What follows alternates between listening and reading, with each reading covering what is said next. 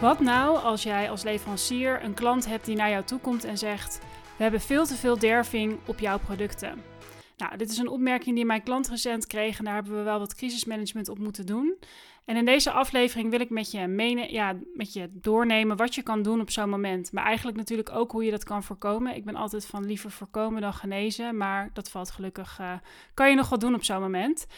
En ik zal eerst even uitleggen wat ik onder derving versta. Onder derving versta ik datgene wat je hebt moeten weggooien of heb, ja, niet hebt kunnen verkopen. En dat is geld waard. Dus concreet voorbeeld. Als jij producent bent van producten en jij produceert producten en jij hebt daar een bepaalde houdbaarheid op. Dus bijvoorbeeld ja, het loopt van de lijn af en je hebt dan twee dagen om het te verkopen omdat het dusdanig vers is. Nou ja, en daarna heb je het niet kunnen verkopen, dan heb je daar derving op. Nou, er zijn er meer voorbeelden voor jou als leverancier. In dit geval had de klant derving. Dus dat betekent dat producten um, ja, niet verkocht zijn. En dat kan in de winkel zelf zijn, hè? dus dat een winkel zelf derving heeft, maar het kan natuurlijk ook zo zijn dat op het hoofdkant, of sorry, op het distributiecentrum, dus daar waar het onder de winkels wordt verdeeld, ook derving is. Dus het kan op meerdere plekken. Maar in dit geval was er dus derving bij de klant. En ik zal met je doornemen wat je op zo'n moment kan doen. Maar ik vind het eigenlijk ook wel belangrijk om te bespreken dat je dit wel kan voorkomen. Nou, Allereerst is het dus heel belangrijk om goed te achterhalen waar in de keten dit gebeurt. Want het kan zijn dat jouw klant derving heeft, maar het zou ook heel goed kunnen dat jij zelf ook derving hebt. Ik vind in dit soort gevallen altijd heel belangrijk om te kijken wat je kan doen, dat je eigenlijk bijna beide als winnaar uit de bus komt. Dus ik ben het, ja, ik zeg altijd, waar kan je samen winnen? Dus het zou ook heel goed kunnen dat jouw klant derving heeft op producten waar jij zelf ook derving op hebt. Nou, dat is een super, natuurlijk super interessant. Maar eigenlijk de allerbelangrijkste eerste stap is even goed naar het geheel te kijken. We zijn altijd geneigd om heel erg naar, stel je krijgt de opmerking over één product of over specifieke producten, om daar helemaal al op in te zoomen. Maar laten we altijd even de helikopterview aanhouden. Hoe is de derving op het totaal? Ik, uh, ik benoem dit voorbeeld omdat ik zelf toen ik bij Hessing werkte, hadden we heel veel producten. En dan kon mijn klant wel eens gaan wijzen naar één product waar we eigenlijk maar heel weinig van verkochten. Dus dan kon ik allemaal actieplannen gaan verzinnen op dat product. Terwijl het op het totaal van de derving, waar mijn klant dan bijvoorbeeld een doelstelling op had, niet zo heel veel effect op uithalen. Dus dat wil niet zeggen dat je niks moet doen met dat product. Maar je moet wel voorzichtig zijn met heel veel dingen in gang zetten voor iets wat niet heel veel effect heeft. Dus altijd heel belangrijk van oké, hoe is de derving op totaal? Nou, wat mij heel vaak opvalt, is dat we dat niet weten. En dat kan komen doordat je gewoon die cijfers niet hebt. Hè? Dus jij kan natuurlijk zien als leverancier hoeveel er wordt uitgeleverd aan je klant. Het kan zijn dat daar nog een partij tussen zit, maar ja, ik zou je sowieso aanraden om wel echt heel goed inzicht van hen te krijgen wat er wordt uitgeleverd. Zodat je ook kan monitoren van hé, hey, er zit een verschil in bestelpatroon, wat gebeurt hier? Maar als je alleen maar dat hebt, kan je eigenlijk niet heel goed zien wat er wordt weggegooid bij jouw klant. Wat wel zou kunnen is dat jij scanningsdata afneemt van een IRI of van een Nielsen, waardoor je precies kan zien wat er over de toonbank gaat. Maar dan nog is het wel moeilijk te analyseren hoeveel er wordt weggegooid. Dus de enige manier om dat heel goed te doen is eigenlijk dat je die cijfers van je klant krijgt. Nou, en wat ik met mijn klanten doe, is dat wij echt een strategisch partner van die klant willen zijn. En dat dus die klant gaat inzien dat als die cijfers met ons worden gedeeld, ze daar zelf alleen maar beter van worden. Dus het allerliefste ga je die cijfers van die klant krijgen. Maar ik ga niet nu heel erg daarop over uitweiden. Hè? Ehm, ik vind het heel belangrijk om je even in deze aflevering een beetje op gang te helpen. Als het echt een substantieel probleem is in jouw bedrijf, dan raad ik je zeker aan om een bericht te sturen om te kijken of ik je daarbij kan helpen. Maar in dit geval was het dus zo dat die klant verrast werd. En die kwam er dus ook achter van: hé, hey, ze gooien al een hele tijd producten weg, maar aan mijn cijfers te zien lijkt het eigenlijk heel erg goed te gaan. En dat is dus waarom het zo belangrijk is dat ik echt vind als jij die partner wil zijn voor jouw klanten, die leider wil zijn, dat je dus ook cijfers van IRI of Nielsen hebt. Dus echt die scanningscijfers wat er over de toonbank gaat. Anders kan je dit eigenlijk nooit proactief heel goed bijhouden. Dus dit is iets waar ik met die klant nu, we gaan nu onderhandelen en we gaan die stappen zetten om dat beter inzichtelijk te krijgen. Want ik vind echt, ja, dat vind ik gewoon dat je dat moet hebben. En dat kan ook met het hoeft niet meteen de hele wereld te kosten, maar het is wel een investering. Dus ik kijk altijd met mijn klant van wat is er nodig. Er zijn verschillende gradaties in. Dus dat gaan we in ieder geval doen. Maar dan is het dus belangrijk om dat proactief bij te gaan houden. Dus om dat echt te zien van, hé, hey, als ik gemiddeld, ik zal een concreet voorbeeld noemen. Als jij bijvoorbeeld als besteleenheid, dus jouw klant moet jouw product per vier bestellen. Dus er zitten vier consumentenverpakkingen in één omdoos of fust. Maar je kan zien dat er gemiddeld maar twee per week per winkel van worden verkocht. Dan betekent dat dat een, winkel eigenlijk gemiddeld twee weken met de voorraad moet doen. Ik zal het proberen simpel uit te leggen. Dus die heeft 14 dagen om dat te verkopen. Ervan uitgaande dat de houdbaarheid, als het bij het distributiecentrum komt, nog 14 dagen is. Laten we dat even uittekenen. 14 dagen. Alleen, um, die houdbaarheid van jouw producten, die is 14 dagen of die is 17 dagen. En dan kan je denken, oh, dat zullen ze wel redden. Maar we hebben het hier over gemiddelde winkels. En je hebt winkels die er niet twee per week verkopen, maar maar één of misschien wel om de week één. En dat is het lastige aan die gemiddeldes, is dat je het dan dus niet goed gaat zien. Dus dit is veel te krap plannen. Dus als jij ja, ziet dat er gemiddeld twee per week per winkel worden verkocht en jouw product is twee weken houdbaar, dan ga je hier sowieso lek op als je het per vier laat leveren. Dus wat ik altijd aanraad is als jij een nieuw product introduceert, is om daar goed naar te gaan kijken. Dus ik had op een gegeven moment toen ik zelf bij grotere leveranciers werkte en ik ging een kostprijs laten berekenen voor een nieuw product, dan zei ik heel vaak van, oh, kan je me even berekenen op basis van een besteleenheid 2 of een besteleenheid 4? Nou, en soms was dat prijsverschil zo klein en ik kon wel, ja, op een gegeven moment kan je inschatten wat, inschatten wat een product gaat verkopen. En dan nam ik dus wel die strategische keuze om een kleiner kleiner bestelhoeveelheid te doen en dat ik dus wat minder winst pakte. Alleen ja, de derving die was ja, eigenlijk niet heel. En het probleem met derving is als, als jij op een lijstje staat van jouw leverancier en ze zien gewoon hé, hey, wij gooien hier heel veel van weg, dan wordt jouw inkoper of jouw category manager waarmee jij schakelt gewoon ja, door de collega's op de vingers getikt van wat ben je aan het doen. Dus dat wil je eigenlijk gewoon voorkomen. Dus zorg echt dat je daar goed naar kijkt. Andere factoren waar je op kan schakelen is hoe vaak ze bijvoorbeeld in de week bestellen.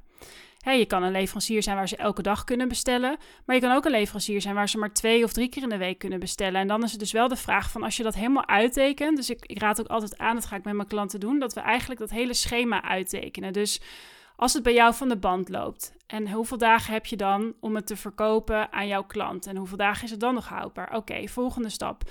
Wat als hij naar het distributiecentrum gaat? Heel soms zit er nog een stap tussen, maar laat ik hem simpel houden. Wat als hij naar het distributiecentrum gaat? Oké, hoeveel dagen heeft het distributiecentrum om vervolgens weer door te verkopen? En zo teken je alles uit en dan weet je, oh, uiteindelijk heeft de winkel bijvoorbeeld nog 11 dagen houdbaarheid.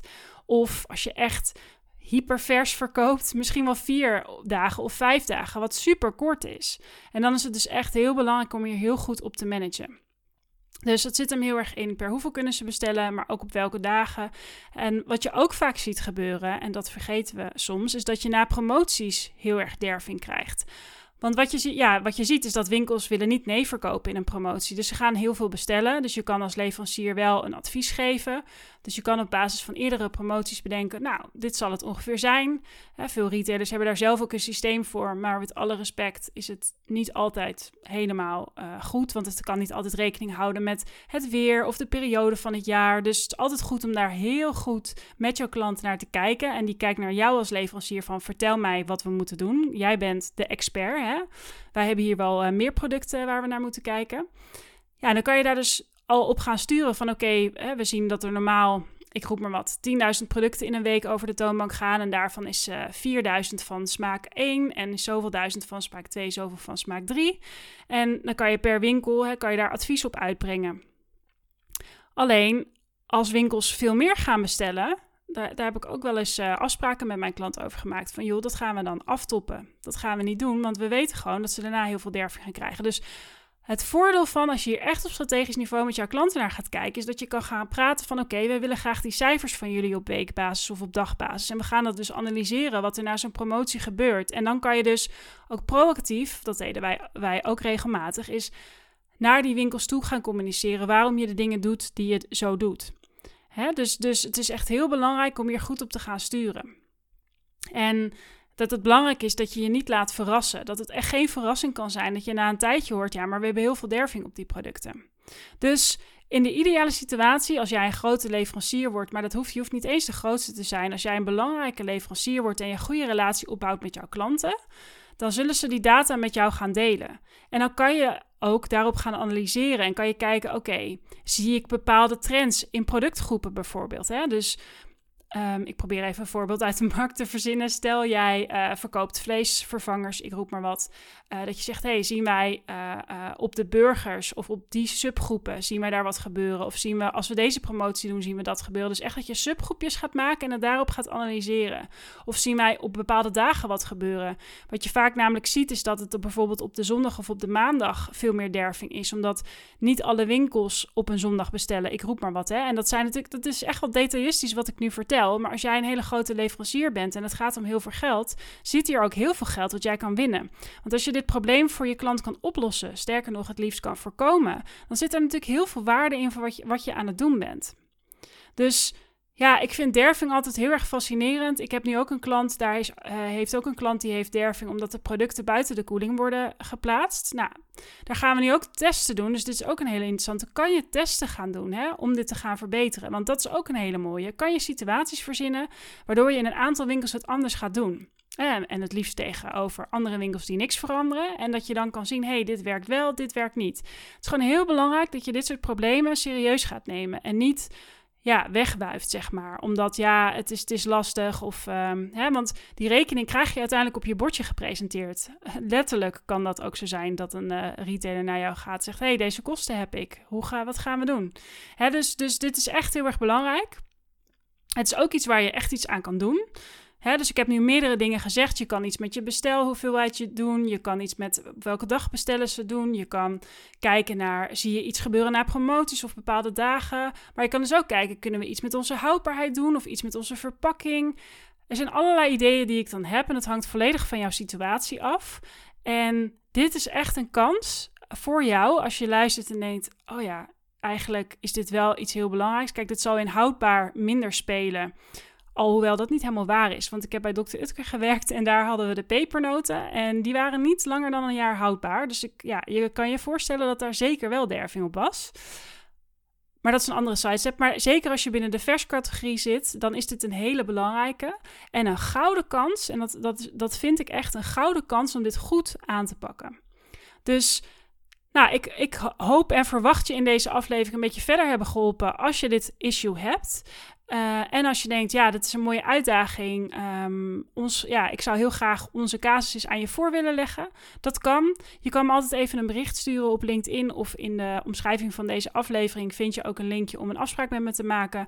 Dan kunnen we altijd even vrijblijvend naar jouw situatie kijken. Want derving is echt een super interessant iets. Ik, ik heb nog niet eens het, het, onderwerp innovatie aangehaald, want ook daar kan je proactief echt iets doen. Je kan natuurlijk ook kijken naar welke componenten gebruiken allemaal. Nou, zoals je hoort heb ik hier heel veel ideeën over, maar ieder, iedere situatie is anders. Dus rijk naar me uit en uh, dan kunnen we kijken of we samen die handschoen op kunnen pakken. En het liefst samen met jouw klant om dit op te lossen en om deze kans eigenlijk om te zetten in winst. Dankjewel voor het luisteren. En als deze aflevering waardevol voor je was, dan vind ik het heel leuk als je uh, even hem waardeert. Dat kan op Apple of op uh, Spotify door even sterren te geven. En dat uh, vind ik heel erg leuk als je dit doet, want ik uh, maak dit met heel veel liefde. Ik vind het heel leuk om te doen en altijd mooi om te horen dat een ander het ook waardeert. En tot de volgende keer.